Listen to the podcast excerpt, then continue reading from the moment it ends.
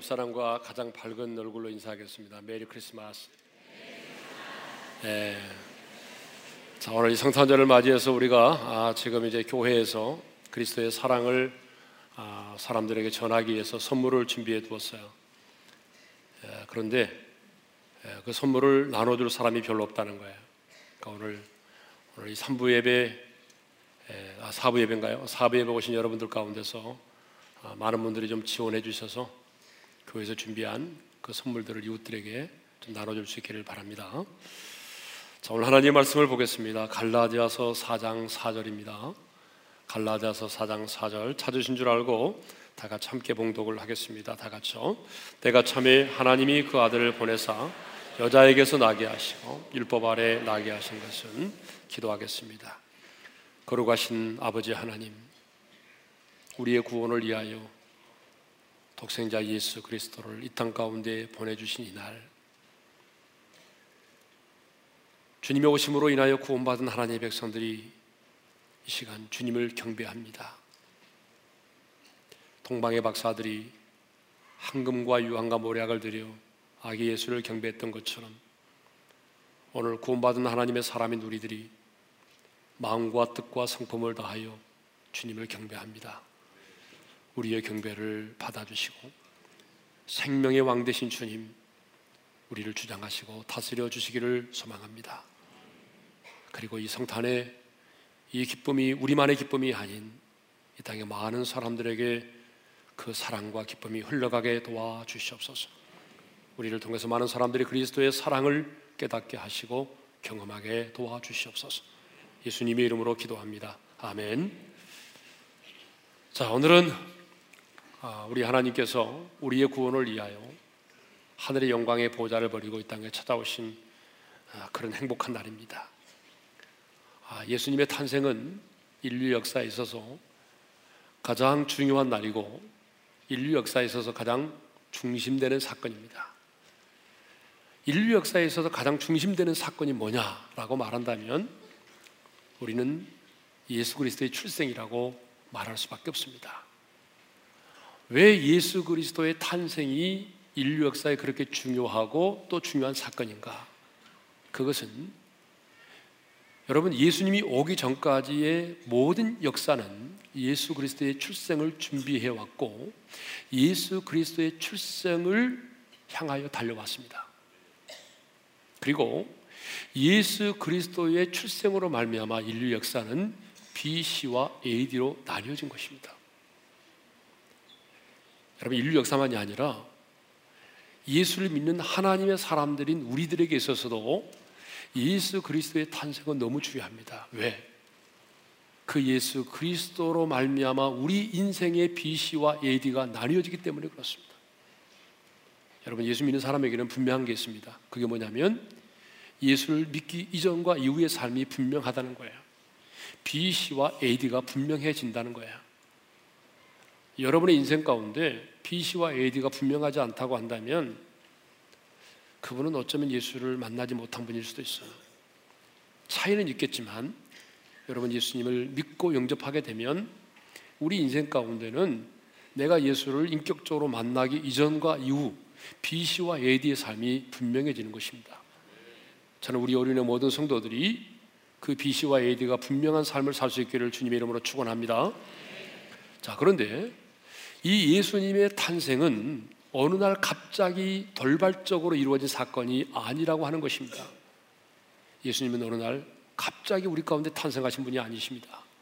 오늘 본문을 보게 되면 이렇게 말씀하고 있습니다. 때가 참에 하나님이 그 아들을 보내셨다. 때가 참에 하나님이 그 아들을 보내셨다라고 말씀하고 있습니다. 여기서 때가 찼다라고 하는 것은 하나님의 경륜의 때를 말하겠죠. 그런데 여러분, 사람들은 이 세상에 태어남으로 존재하게 되죠. 그러나 하나님의 아들 예수 그리스도는 이 세상에 태어남으로 존재하시는 분이 아니라 이 땅에 태어나시기 이전부터 존재하신 분이십니다. 여러분 믿으십니까? 네. 그래서 요한복음 1장 1절에 이런 말씀이 있어요. 다 같이 읽겠습니다. 시작. 태초에 말씀이 계시니라. 이 말씀이 하나님과 함께 계셨으니 이 말씀은 곧 하나님이시니라. 여기서 말씀은 로고스인데 바로 예수 그리스도를 말하죠. 그러니까 예수 그리스도가 언제부터 계셨느냐? 태초에. 태초라는 말이 무슨 말이냐면요. 시간이 시작되기 이전입니다. 그러니까 예수 그리스도는 시간이 시작되기 이전부터 존재하신 분이라 그 말이죠. 그분이 하나님 아버지와 함께 계셨고 요한복음 1장 3절에 보게 되면 이런 말씀이 있어요. 다 같이 읽겠습니다. 시작. 만물이 그로 말미암아 지은 바 되었으니 지은 것이 하나도 그가 없이는 된 것이 없느니라. 자, 만물이 그로 말미암아 지은 바 되었다라고 말씀하고 있어요. 그러니까 예수님은 이 땅에 태어나심으로 존재하신 분이 아니라 태초부터 존재하신 분이시고 그분은 만물을 창조하신 창조주 하나님이시다 그런 얘기죠. 자, 태초부터 존재하신 그 하나님, 만물을 창조하신 그 하나님이 때가 참에 인간의 몸을 입고 이 땅 가운데 찾아오신 것입니다. 그러니까 예수님은 어느 날 갑자기 돌발적으로 이 세상에 태어나신 분이 아니라 때가 참에 때가 참에 하나님이 그 아들을 보내셨고 예수님은 때가 참에 하늘의 영광의 보좌를 버리고 낮고 천한 인간의 몸을 입고 이 땅에 탄생을 하신 것입니다. 이 때가 참여라는 말을 여러분 굉장히 우리 마음에 좀 새겨둘 필요가 있어요. 때가 참여. 이 때가 참여라고 하는 말은 때가 무르익었다 그런 얘기기도 하죠. 자, 때가 무르익었을 때 또 다른 시간 또 다른 의미로 말하면 하나님이 정하여 준 시간이 이르렀을 때 그러니까 하나님이 정해 준 시간이 되었을 때 그런 말로도 이해가 됩니다. 아, 그러나 여러분 그것만이 아니에요. 때가 참여라고 하는 것은 예수 그리스도의 출생을 위한 모든 준비가 완료됐을 때, 준비가 이루어졌을 때에 바로 하나님의 아들 예수 그리스도가 이 땅 가운데 오셨다라고 하는 것입니다. 그래서 우리가 역사 시간은 아니지만 인류 역사를 들여다보게 되면 하나님은 역사적으로, 정치적으로, 경제적으로, 사회적으로, 문화적으로, 종교적으로 예수 그리스도의 출생을 위한 모든 것들이 완벽하게 준비되었을 때에 드디어 이 세상에 오신 거예요. 특별히 당시의 로마 제국 예수님이 탄생하실 때 아, 로마 강력한 로마의 제국이 거의 전 세계를 지배하고 있을 때입니다. 아, 통일된 로마 제국이 세계를 지배하고 있는 그때에 우리 주님이 탄생을 하셨거든요. 그래서 역사적으로 보게 되면 바로 로마 제국이 예수님의 출생을 준비하기 위하여 존재했다라고 보아도 과언이 아닙니다. 그러면 이 로마의 제국이 예수 그리스도의 탄생을 위하여 준비한 게 뭐냐? 그 첫 번째로 그거 뭐냐 그러면 로마의 길입니다. 여러분 뭐 우리 이런 말 많이 들어봤습니다. 모든 길은 어디로 통한다? 로마로 통한다. 그 말은 그만큼 로마가 지배하는 나라들마다 길이 잘 닦여져 있었다는 걸 의미하는 거죠. 로마는요, 그 당시에 전 세계를 지배해 나갈 때에 어떤 방식으로 지배했느냐? 먼저 공병대가 동원해 가지고 길을 닦고 그래서 길이 놓아지게 되면 백전백승의 전차 부대가 동원돼서 그 나라를 점령해 들어갔던 것입니다.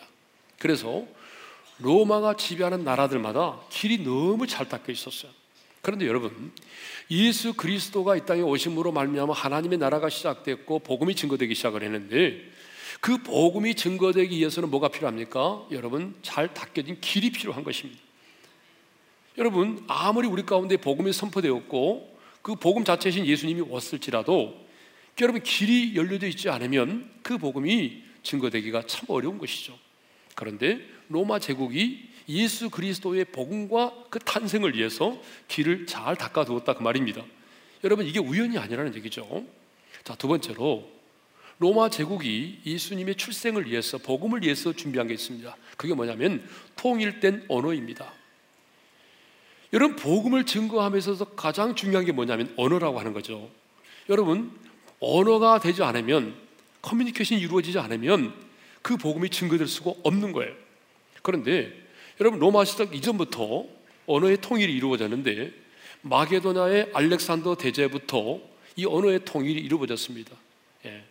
이 알렉산더는요 헬라의 문화를 가지고 그리고 헬라의 언어를 가지고 세계를 정복했어요. 그래서 알렉산더가 지배하던 곳곳마다 사람들이 이제는 어떤 언어를 쓰겠어요? 통일된 언어를 사용하기 시작을 했어요. 그게 바로 헬라어였어요. 헬라어. 그런데 여러분, 신약 성경이 뭘로 기록되어 있죠? 헬라어로 기록되어 있어요. 그리고 하나님께서는요, 이 헬라어로 복음을 전할 수 있도록 하기 위해서 통일된 언어를 갖도록 하기 위해서 기원전 2세기경에 히브리어로 기록되어진 구약 성경을 헬라어로 번역하게 했어요. 그래서 구약의 성경이 헬라어로 읽혀질 수 있도록 만들어 주셨고 신약 성경이 헬라어로 기록되게 해 주셔서 여러분 로마 제국 내에 많은 사람들에게 누구를 만나든지 간에 여러분 조금 공부를 하는 사람들은 다 헬라를 할 수가 있었어요. 그래서 막힘없이 헬라를 가지고 복음이 증거될 수 있도록 하나님이 준비를 하신 것입니다. 자, 여러분 하나님께서는요 철저하게 준비하셨어요. 로마 제국이라는 나라를 통해서 여러분 그 당시에 로마 제국이 강력한 세계 강국이었잖아요. 그렇기 때문에 여러분 하나님이 그 강력한 로마 제국을 들어 쓰신 거예요. 그래서 길을 닫게 만드시고 하나의 통일된 언어를 갖게 만드셨어요. 이게 우연이 아닙니다. 두 번째, 세 번째로는 당시의 종교입니다. 종교. 여러분 당시의 종교라고 하면 뭐가 있겠어요? 자, 히브리들이 믿었던 유대교가 있었고요. 그 다음에 헬라의 종교가 있었고 또 로마의 종교가 있었어요. 그런데 여러분 이 종교들은 사실 우리 복음과는 굉장히 반대적이고 또 상치되고 적대적인 요소를 가지고 있어요. 그래서 바울이 그 유대인들로부터 얼마나 공격을 많이 받았어요. 자, 물론 이 종교들이 우리의 복음과는 상치되고 적대적인 요소를 가지고 있었지만 그런데 여러분 유심히 들여다보게 되면 이러한 종교적인 성향들이 오히려 복음이 증거되는데 가교 역할을 했다는 것입니다. 자, 예를 들어보겠습니다. 자, 유대교. 여러분, 유대교는요, 남자들 10명만 모이면 뭘 짓게 만들어졌어요? 회당을 짓게 돼 있어요. 그래서 로마 제국의 곳곳에 유대인들이 흩어져 살고 있었는데 그 유대인들이 흩어져 살고 있는 곳에는요, 반드시 뭐가 있었죠? 회당이 있었습니다. 그래서 여러분 예수님도 회당에서 복음을 전하셨고 사도 바울도 가는 곳곳마다 회당에 들어가서 그 모인 사람들에게 복음을 전할 수가 있었던 것입니다. 하나님이 회당이라고 하는 것을 도구로 사용하셨어요. 뿐만 아니라 당시의 헬라의 종교, 로마의 종교가 굉장히 미신적이었어요. 그리고 사람들이 종교성이 풍부했어요. 그래서 사도행전을 보게 되면 사도 바울이 아덴, 아테네죠. 여러분 아테네는 어떤 도시입니까? 철학자들의 도시고요. 그 당시에 가장 학문이 높은 도시예요. 그런 철학자들의 도시임에도 불구하고 바울이 아덴에 갔을 때 뭐라고 말합니까? 우상이 많다라고 말했어요. 그리고 뭐라고 말했냐면 너희 중에 종교심이 많도다. 얼마나 종교심이 많았는가 하면 수많은 우상들을 두고 있었는데 도대체 이름도 알 수 없는 알 수 없는 신에게라고 적혀지는 그런 재단도 있었다는 거예요. 그러니까 수많은 신들의 이름이 있었는데 이름도 알지 못하는 신이 있었다는 거예요. 그만큼 그들에게는 종교성이 있었습니다. 그래서 과거에 우리나라가 보게 되면 고유의 토속적 미신 종교가 우리의 복음과는 상치됨에도 불구하고 우리나라의 복음이 들어와서 증거되는 데에 어때요? 그런 종교성, 미신 종교, 토속 종교의 그런 종교성이 복음이 증거되는 데 있어서의 하나의 밭의 역할을 했던 것처럼 그 당시에 헬라 종교, 이런 미신적인 토속 신앙의 그 종교성들이 오히려 복음이 증거되는 데 있어서 가교 역할을 했다는 것입니다. 마지막 네 번째로는 경제적인 어려움과 도덕적인 타락입니다. 뭐 여러분 우리가 뭐 세계사를 배워서 잘 아신 것처럼 그 당시에 로마에는 거대한 제국을 만들어 가면서 황실의 이름 때문에 그렇게 호사스러운 건물들을 많이 지었습니다. 여러분 로마의 건물들 알잖아요. 가는 곳곳마다 엄청난 그런 성 어, 이제 궁절들을 짓고 건물들을 지었어요. 그러다 보니까 뭐가 필요하겠어요? 노예가 필요하죠. 그래서 어, 많은 사람들을 노예로 끌어왔어요. 그런 말 있어요. 아, 로마에서 지나가다가 세 사람이 지나가면 두 사람이 노예였다. 그러니까 대부분의 사람들이 노예가 많았어요. 여러분 노예의 삶이 얼마나 얼마나 힘들겠어요. 뿐만 아니라 그 많은 건물들을 짓고 토목공사를 하려고 하다 보니까 세금을 많이 걷어야 되겠죠. 돈이 필요하니까. 그래서 중과세를 했어요. 그래서 가난한 사람들은요 너무 힘들었어요. 세금을 많이 내야 되고 또 많은 사람들이 노예로 힘든 인생을 살아야 되니까 여러분 사람이 힘들고 어려우면 절대자를 찾게 돼 있어요. 오늘 한국 사람들이 복음에 대해서 이렇게 거부하는 이유가 뭐예요? 잘 먹고 잘 살게 되니까 그때부터 뭐예요? 하나님에 대한 목마름이 없어진 거예요. 사람은요, 잘 살게 되면 언제나 신에 대한 목마름이 사라지게 됐어요. 우리나라도 지금 마찬가지입니다. 자, 그렇게 노예로 살던 사람이 많다 보니까 어때요? 복음을 쉽게 받아들이는 거죠. 노예들이. 또 너무 가난하다 보니까 복음을 쉽게 받아들인 거예요. 그것만이 아니라 도덕적 철학도 복음이 증거되는데 여러분 크게 한 몫을 했어요. 로마가 얼마나 타락했느냐? 여러분 가난한 사람들은 정말 가난했지만 그 황실을 중심으로 한 특권 계층의 사람들은 매일매일 연애를 베풀고 호의호식했어요. 매일매일 잔치를 베풀었어요. 그래서 여러분 잔치를 베풀면 어느 정도까지 먹었느냐? 실컷 먹고 그 다음에는 왜요? 가서 토하고 토하고 난 다음에 또 와서 먹고 또 배부르면 토하고 그래서 잔치를 배설하는 집에는요 음식을 토할 수 있는 토하는 그릇을 만들어 놨다는 거예요. 여러분 돼지보다 못한 인간이죠. 이 정도면 그 정도로 호의호식하고 잔치를 베풀며 살았습니다. 하지만 여러분 그러면 그럴수록 사람의 마음 속에는 뭐가 있어요? 영적인 공허함이 있는 것입니다. 그래서 이러한 종교성과 경제적인 어려움과 이런 모든 것들이 예수님의 탄생을 위해서 철저하게 준비되었던 것입니다. 그것만이 아니죠. 제사장 사가랴와 엘리사벳이 누구를 잉태했어요? 세례요한을 잉태하고 탄생했어요. 왜? 세례요한은 어떤 사람이죠? 주님이 오실 길을 예비하는 자. 그래서 주님이 오실 길을 예비하는 세례요한이 어때요? 잉태되고 탄생되고 예수님을 임신하고 예수님을 이제 임신하게 될 마리아까지 이렇게 하나님 은혜 가운데 철저하게 준비됐을 때에 그때 비로소 하나님의 아들이 때가 참에 인간의 몸을 입고 이 땅에 오신 것입니다. 자, 여러분, 예수 그리스도는요, 어느 날 우연히 오신 것이 아닙니다. 때가 참에 하나님이 하나님이 정해진 시간이 되었을 때 그리고 그 모든 것들이 예수님의 출생을 위하여 정치적으로, 종교적으로, 사회적으로, 문화적으로, 언어적으로 다 준비되었을 때에 때가 참에 하나님의 아들이 이 땅 가운데 오신 것입니다. 자, 그렇다면 여러분, 이제 우리가 이 말씀을 이제 우리 삶에 적용을 해야 되겠죠. 성경을 보니까 하나님의 구원의 역사는 반드시 하나님이 정하신 때를 따라 이루어졌습니다. 여러분, 그렇죠? 하나님이 정하신 때를 따라서 하나님의 구원의 경륜이 이루어지고 있어요. 그래서 예수님은요, 그 첫 번째 기적을 행하실 때도 가나의 혼인 잔치에서 어머니가 야 포도주가 떨어졌다라고 말할 때에 이렇게 말씀하셨어요. 예, 어젯밤에 좀 노신 분들 있는 것 같아요. 주무시는 분 계신 거 보니까 예, 눈을 뜨세요. 예. 자 포도 포도주가 아니고 요한복음 2장 4절. 예, 잘못한 포도주 2장 4절 할 뻔했어요. 예. 아, 요한복음 2장 4절. 예, 다 같이 읽겠습니다. 시작. 내 때가 아직 이르지 아니하였나이다. 예수님은 그 첫 번째 기적을 행하실 때도 뭐라고 말씀하셨어요? 내 때가 아직 이르지 아니하였나이다. 라고 말씀하셨어요. 그리고 요한복음 13장 1절을 보게 되면 자기 때가 얼마 남지 않는 것을 아시고 제자들을 사랑하시다 끝까지 사랑하셨다는 말씀이 요한복음 13장 1절에도 나옵니다. 예수님은 이렇게 철저하게 자신의 뜻과 섭리가 아니라 아버지의 경륜을 따라서 아버지가 정해놓으신 구원의 경륜을 따라서 때를 따라서 하나님의 구원의 역사를 이루어 가셨다는 것입니다. 그렇다면 여러분, 자 때가 참에 하나님의 아들 예수 그리스도가 인간의 몸을 입고 이 땅에 오셨던 것처럼 저는 믿습니다.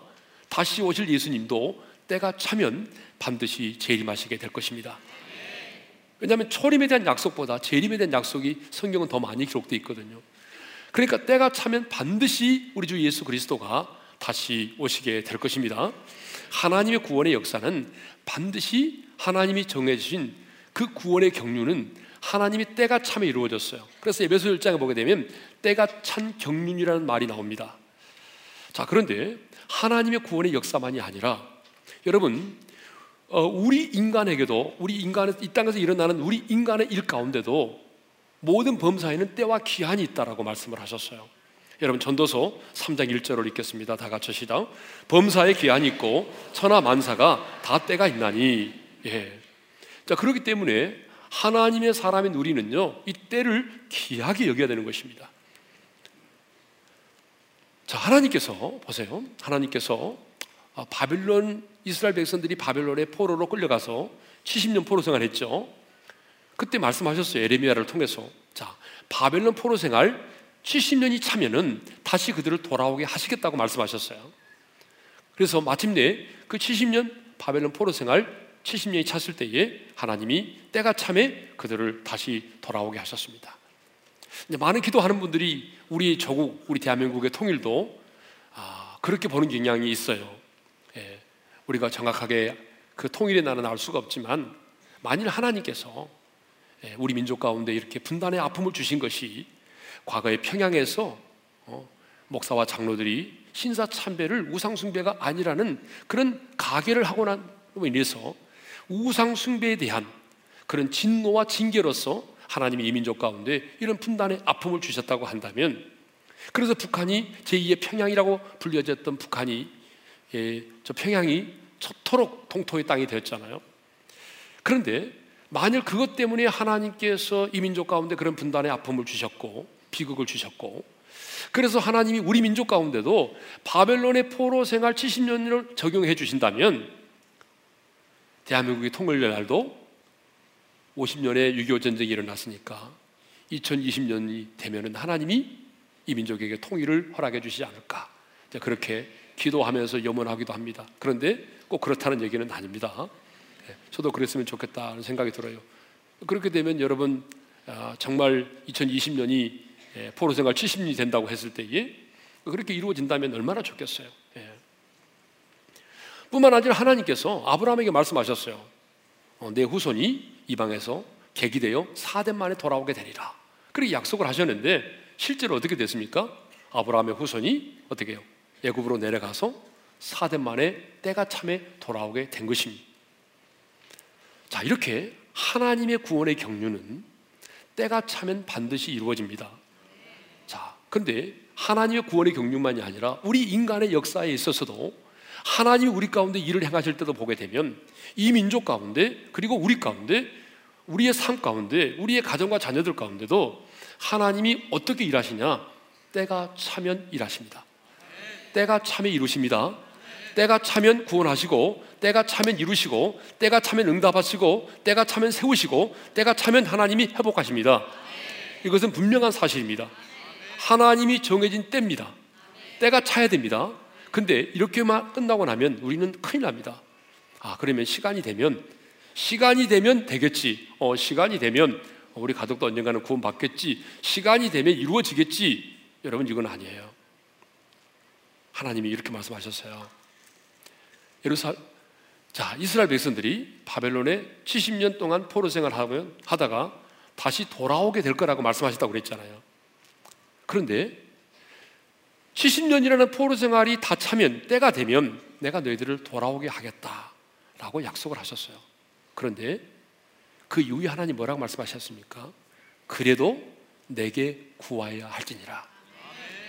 그래도 하나님이 이루어 주시도록 너희들은 내게 기도해야 된다는 것이 때가 차면 하나님께서 이루시겠지만 그 때가 되므로 하나님 그 일을 이루시도록 너희들은 기도하라는 것입니다. 여러분 마찬가지입니다. 하나님은 반드시 때가 되면 일을 행하시는데 그러면 우리는 가만히 있어야 되는가? 우리는 뒷짐지고 가만히 있으면 하나님이 알아서 하시는가? 절대로 그렇지 않습니다. 하나님께서 여러분의 가정의 구원을 이루도록 하나님께서 여러분의 자녀의 변화를 이루어 주시도록 하나님이 여러분의 비전 가운데 그 비전을 성취할 수 있도록 하나님께서 하나님이 정하신 때에 그 일을 행하실 수 있도록 여러분 준비는 누가 해야 되는 것입니까? 우리가 해야 되는 것입니다. 우리가 그 일을 위해서 기도해야 되고 깨끗한 그릇으로 준비해야 되고 여러분 우리가 준비될 때에 하나님이 때가 되면 그 일을 이루신다 그 말입니다. 그러니까 때가 참이라고 하는 말을 막연하게 뒷짐지고 바라보는 개념으로 아니라 하나님은 반드시 때가 되면 기도도 여러분 분량이 있습니다. 그 때가 참에 하나님 이루십니다. 그러면 우리는 어떻게 해야 됩니까? 그 일을 위해서 최선을 다해야 되는 것입니다. 예수님이 재림도 마찬가지입니다. 우리는 믿어요. 반드시 때가 참에 예수님이 재림하실 것을 믿습니다.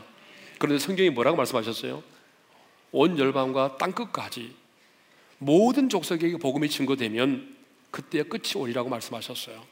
그러면 아 언젠가 시간이 지나면 주님 오시겠지 이게 아니란 말이에요. 우리는 주님 오실 길을 예비하기 위해서 어떻게 하는 거죠? 선교사를 파송하고 열방과 모든 민족에게까지 복음을 전하는 거 아니겠습니까? 왜요? 때가 차면 이루시겠지만 우리들이 해야 될 일이 뭡니까? 주님이 오실 길을 예비하는 일을 우리가 해야 되는 것처럼 때가 차면 하나님께서 여러분의 삶 가운데 놀라운 일을 행하실 것입니다. 그렇지만 우리가 그 일을 위해서 준비해야 되는 것입니다. 우리의 통일도 마찬가지입니다. 때가 차면 하나님께서 이 민족 가운데 통일을 허락하실 것입니다. 그렇지만 우리는 그 통일을 위해서 준비를 해야 되는 것입니다. 그런데 사실 한국 교회가 여러분 통일을 위해서 준비하지 못하고 있어요. 이게 제일 아쉬워요. 여러분 정말 한국 교회가 토긴의 그날을 준비해야 되는데 아직 준비가 안 됐어요. 자, 예수님은 이렇게 때가 참여 오셨습니다. 두 번째로 오늘 본문을 보게 되면 예수님 어떻게 오셨느냐? 약속대로 오셨습니다. 오늘 본문을 다시 한번 읽겠습니다. 시작. 때가 참에 하나님이 그 아들을 보내사 여자에게서 나게 하시고 율법 아래 나게 하신 것은 여기 여자에게서 나게 하시고라는 말씀이 있습니다. 이것은 하나님께서 어, 자기 아들을 이 땅에 보내실 때에 여자의 후손으로 나게 하실 것이라고 약속하시는데 그 약속이 이루어진 것이죠. 하나님 말씀하셨어요. 일찍이 창세기 3장 15절에 메시아를 보내주실 것을 약속하셨어요. 여러분 창세기 3장 15절을 읽겠습니다. 다 같이요. 내가 너를 일찍이 여자와 원수가 되게 하고 내 후손도 여자의 후손과 원수가 되게 하리니 여자의 후손은 내 머리를 상하게 할 것이요 너는 그의 발꿈치를 상하게 할 것이니라. 하나님은 일찍이 창세기 3장 15절에 예언하셨어요. 약속하셨어요. 누구를 메시아를 보내 주시는데 그 메시아는 여자의 후손이 될 거라. 여자의 후손이 될 거라는 말이 무슨 말입니까? 남자와 여자와의 성적인 관계를 통해서 태어나는 것이 아니라 남자 없이 여자의 후손으로만 오신다는 거예요. 그리고 여자의 후손으로 오신 메시아가 뱀의 너의 머리, 뱀의 머리를 깨뜨린다. 뱀은 사탄의 상징하니까 십자가에서 죽으심으로 제 값을 지불하심으로 그 뱀의 사탄의 왕국을 깨뜨실 것을 이미 말씀하셨어요. 여러분 성경은요 약속의 책입니다.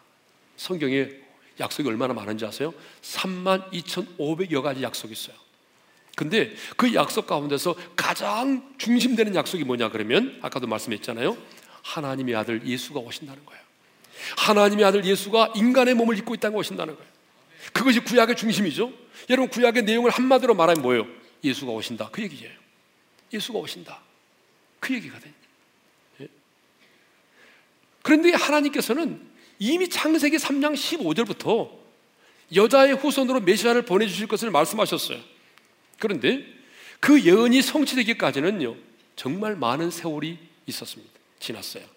그렇죠? 수천 년의 세월이 지난 거죠. 그래서 누가 보면 3장을 보게 되면 예수님의 족보를 통해서 살펴보게 되면 예수님은 아담으로부터 아담의 76대 손으로 이 땅에 오셨어요.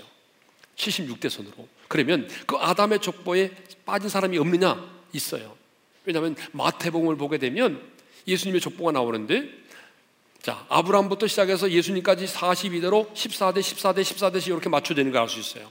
거기 보게 되면 실제적으로 존재했던 인물들 가운데 그 14대를 맞추기 위해서 빠진 인물들이 있다 그 말입니다. 그러니까 예수님의 족보 가운데 빠진 인물이 있지만 지금 말하려고 하는 것은 그게 중요한 게 아니라 이렇게 수천 년이라는 세월이 지났지만 그럼에도 불구하고 하나님이 약속대로 자기 아들을 이 땅 가운데 보내주셨다는 얘기입니다. 여러분, 구약을 읽어보게 되면 예수 그리스도에 대한 예언이 직접적인 예언이 350번 나옵니다. 예수 그리스도에 대해서 간접적으로 예언한 것까지 포함하게 되면 450번입니다. 그러니까 구약은 거의 예수 그리스도에 관련된 책이에요. 그런데 미국 캘리포니아주에 있는 파사데나 대학에 수학과 천문학과의 학장으로 재임하였던 이 피터 스토너 박사가 여러 해 동안에 걸쳐서 600명의 지나지는 학생들의 도움을 받아가지고 메시아의 오심에 대한 예언이 정확하게 이루어질 수 있는 가능성에 대한 수학적 확률이라고 하는 연구 결과를 발표한 적이 있습니다. 제가 얼마 전에 여러분들에게 한번 한번 소개한 것 같은데, 자 구약에 보게 되면 예수님에 대한 예언이 많이 나와요. 줄잡아 300회 이상 나옵니다. 근데 그 가운데서 대표적으로 이런 거 있죠. 자, 메시아가 오신다. 자, 메시아가 오시는데 여자의 후손으로 오실 것이다. 그는 베들렘에 탄생하게 될 것이다. 뭐은 30에 팔릴 것이다. 부자의 무덤에 장사될 것이다. 뭐 기타 이런 거. 이런 여덟 가지를 딱 골라 가지고 예수님과 관련되어 있는 이 여덟 개의 예언이 예수님의 생애 가운데 이루어질 수 있는 확률이 우연히 이루어질 수 있는 확률이 어느 정도 되느냐? 이거를 이 교수가 연구를 했어요. 학생들 600명을 데리고 오랫동안에 그랬더니 여러분 아, 확률이 어느 정도냐면 10에 17승분의 1입니다. 어, 10에 17승분의 1. 아, 여러분들은 수학을 잘 못하시는 거 봐요. 예. 감이 안 오잖아요. 10에 17승분의 1. 10에 17승분의 1. 자, 이거를 감이 안 오기 때문에 그분이 설명을 했어요. 그분은 이제 미국의 예, 이제 일부짜리 은돈으로 가지고 설명을 했는데 이제 우리는 이제 한국 사람이니까 자, 100원짜리 동전 있잖아요. 100원짜리 하얀 동전.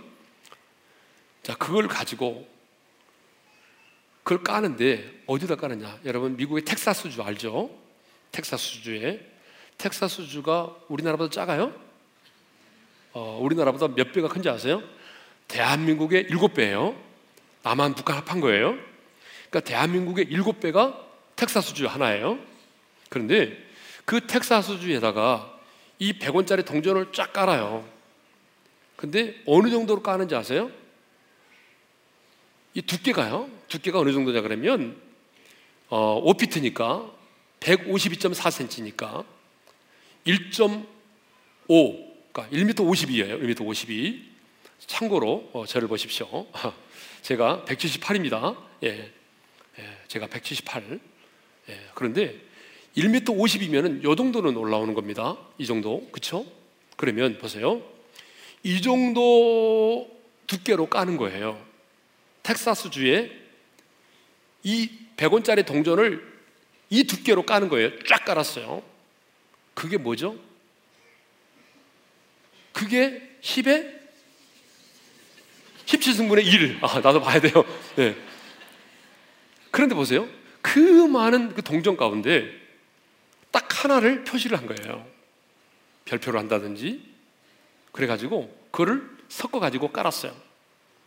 그러면 어디에 박혔는지 알겠어요? 그런데요, 사람으로 하여 눈을 감게 하고 달리게 해서 그 하나를 손을 쑥 넣어가지고 딱 꺼내게 만드는 거. 이게, 이게 바로 우연히 성취될 확률이라는 거예요. 이게 17승분의 1이라는 거예요. 그렇게 많은 동전을 깔아놓고 누군가가 달려가서 손을 넣어서 딱 뽑았는데 딱 걸린다.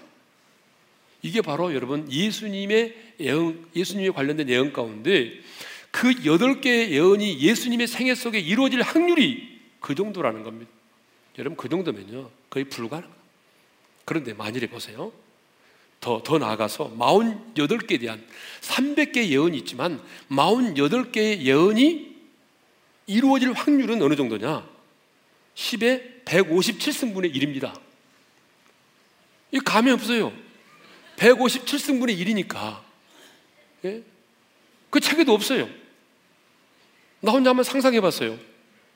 이 정도면 어느 정도 될까? 아까 그 정도의 두께로 태평양 바다에 딱 깔았을 때가 아닐까? 그런데 여러분 놀라지 마십시오.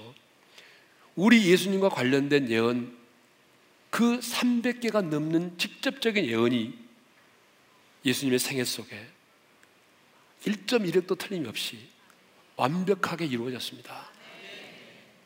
여러분 이루어지지 않은 거 어디 있습니까? 하나가 이루어지는 것도 쉽지 않은데 여덟 개가 이루어지는 것도 쉽지 않은데 예수님과 관련된 그 많은 예언들이 역사 속에 그대로 이루어졌다는 거예요. 여러분 이것은 이것만 보더라도 우리의 이성이 여러분 타락했기 때문에 그렇지 타락한 재성만 없다고 한다면 이거 하나만으로도 하나님의 존재를 부정할 수가 없고 이거 하나만으로도 예수가 그리스도라는 사실을 부정할 수 없는 거예요.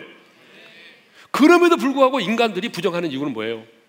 영적으로 그 이성이 죽어 있기 때문에 재성으로 말미암아 그 영이 죽어 있기 때문에 여러분 이런 명백한 사실이 있음에도 불구하고 예수 그리스도를 믿지 못하는 것입니다.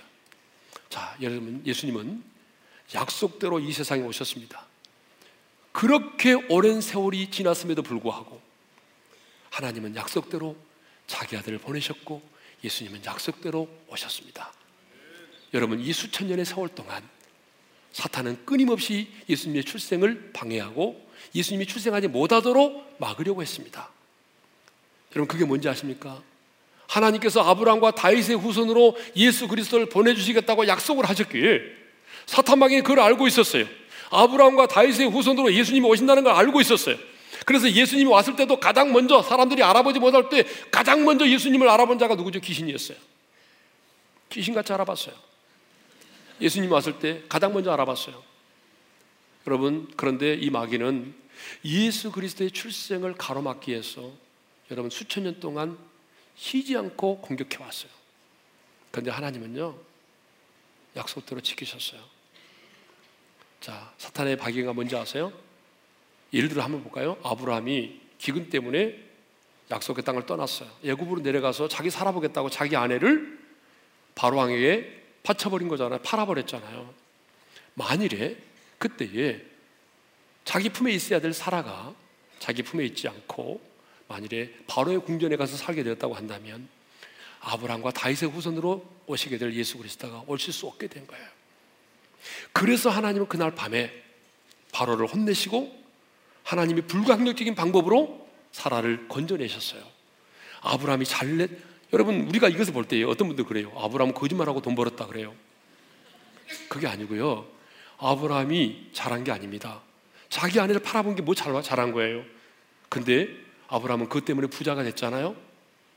왜 그래요? 하나님은 당신의 약속이 성취될 수 없을 것 같으니까 당신의 약속을 지키기 위해서라도 사라를 다시 아브라함의 품으로 돌려보내야만 했던 것입니다. 그 이후로도 하나님의 백성들이 우상을 숭배하고 타락했어요. 그래서 외세의 침략을 받기도 하고 바벨론의 포로로 끌려갔지만 그럼에도 불구하고 그들이 좋아서가 아니라 하나님은 하나님께서 아브라함과 다윗의 후손으로 보내시겠다고 약속하신 메시아의 출생을 위해서 하나님 이스라엘 백성들을 극률히 여기시고 포로된 자리에서 다시 돌아오게 하신 것입니다. 그 하나님의 열심, 그 열심에 의해서 마침내 사탄의 그러한 집요한 공격과 방해가 있음에도 불구하고 하나님은 당신의 약속을 이루신 것입니다. 하나님은 약속을 지키시는 신실하신 하나님이십니다. 하나님이 약속을 지켰기에 예수 그리스도가 이 땅에 오실 수 있었습니다. 자, 여러분, 우리가 믿는 하나님은 어떤 분이죠? 약속을 지키시는 신실하신 하나님이십니다. 그러므로 여러분 우리는 이 성탄절에 그 약속을 지키신 신실하신 하나님을 찬양하지 않을 수가 없는 것이에요. 창세기 3장 15절에 약속하신 그 메시아 수천 년의 세월이 지났지만 수많은 사탄의 공격과 방해, 방, 방해가 있었지만 그럼에도 불구하고 하나님 당신의 열심으로 그 약속을 지켜주신 하나님 그 신실하신 하나님 우리는 그 신실하신 하나님을 찬양하지 않을 수가 없는 거예요 우리는 신실하신 하나님을 믿습니다 신실하신 하나님을 믿기 때문에 우리는 그 약속의 말씀을 믿고 기도하는 것이고 신실하신 그 하나님을 믿기 때문에 여러분 우리가 천국이 보이지 않아도 내가 지금 눈을 감으며 천국에서 눈을 뜰 수 있다는 영생에 대한 확신을 갖는 것입니다 우리는 신실하신 하나님을 믿기 때문에 여러분 미래가 보이지 않아도 말씀을 붙들고 전진하는 것이고 하나님의 신실하심을 믿기 때문에 우리가 오늘 또 확신을 가지고 도전하는 것입니다. 여러분 성탄의 주인공은 바로 삼일째 하나님이십니다. 때가 참에 자기 아들을 이 땅 가운데 보내주신 그 하나님 하나님보다의 그 영광을 버리시고 낮고 찬한 이 땅에 친히 인간의 몸을 입고 찾아와 주신 그 아기 예수께 그리고 그 예수 그리스도를 잉태케 하신 거룩하신 성령님께 감사와 찬양을 돌려드리는 것이 진정한 성탄의 의미인 줄로 믿습니다. 우리 그런 의미에서 오늘 이 땅에 오신 예수 그리스도, 예수 그리스도를 땅에 보내신 그 하나님, 그리고 그 예수 그리스도 잉태케 하신 그 성령님, 인간의 몸을 입고 낮고 찬한 이 땅에 찾아오신 그 우리 주님을 감사하는 마음으로 찬양과 경배를 드릴 수 있기를 바랍니다. 찬양하십시다. 거룩하신 하나님 주께 감사드리 날 위에 이 땅에 오신 날 위에 이 땅에 오신 독생자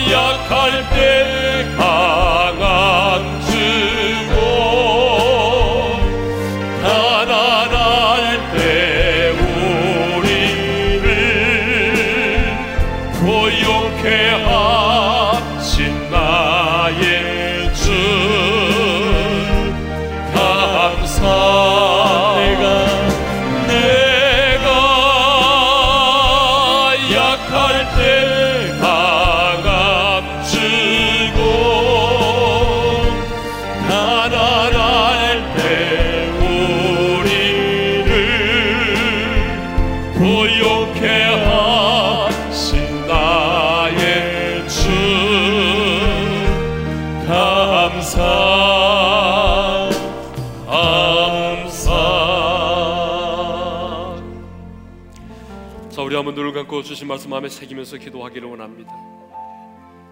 여러분, 때가 참에 하나님이 그 아들을 보내셨습니다. 하나님의 구원의 경륜에는 때가 있습니다. 하나님께서 우리 가운데 일하심에도 때가 있어요. 회복하실 때, 응답하실 때, 세우실 때, 치료하실 때.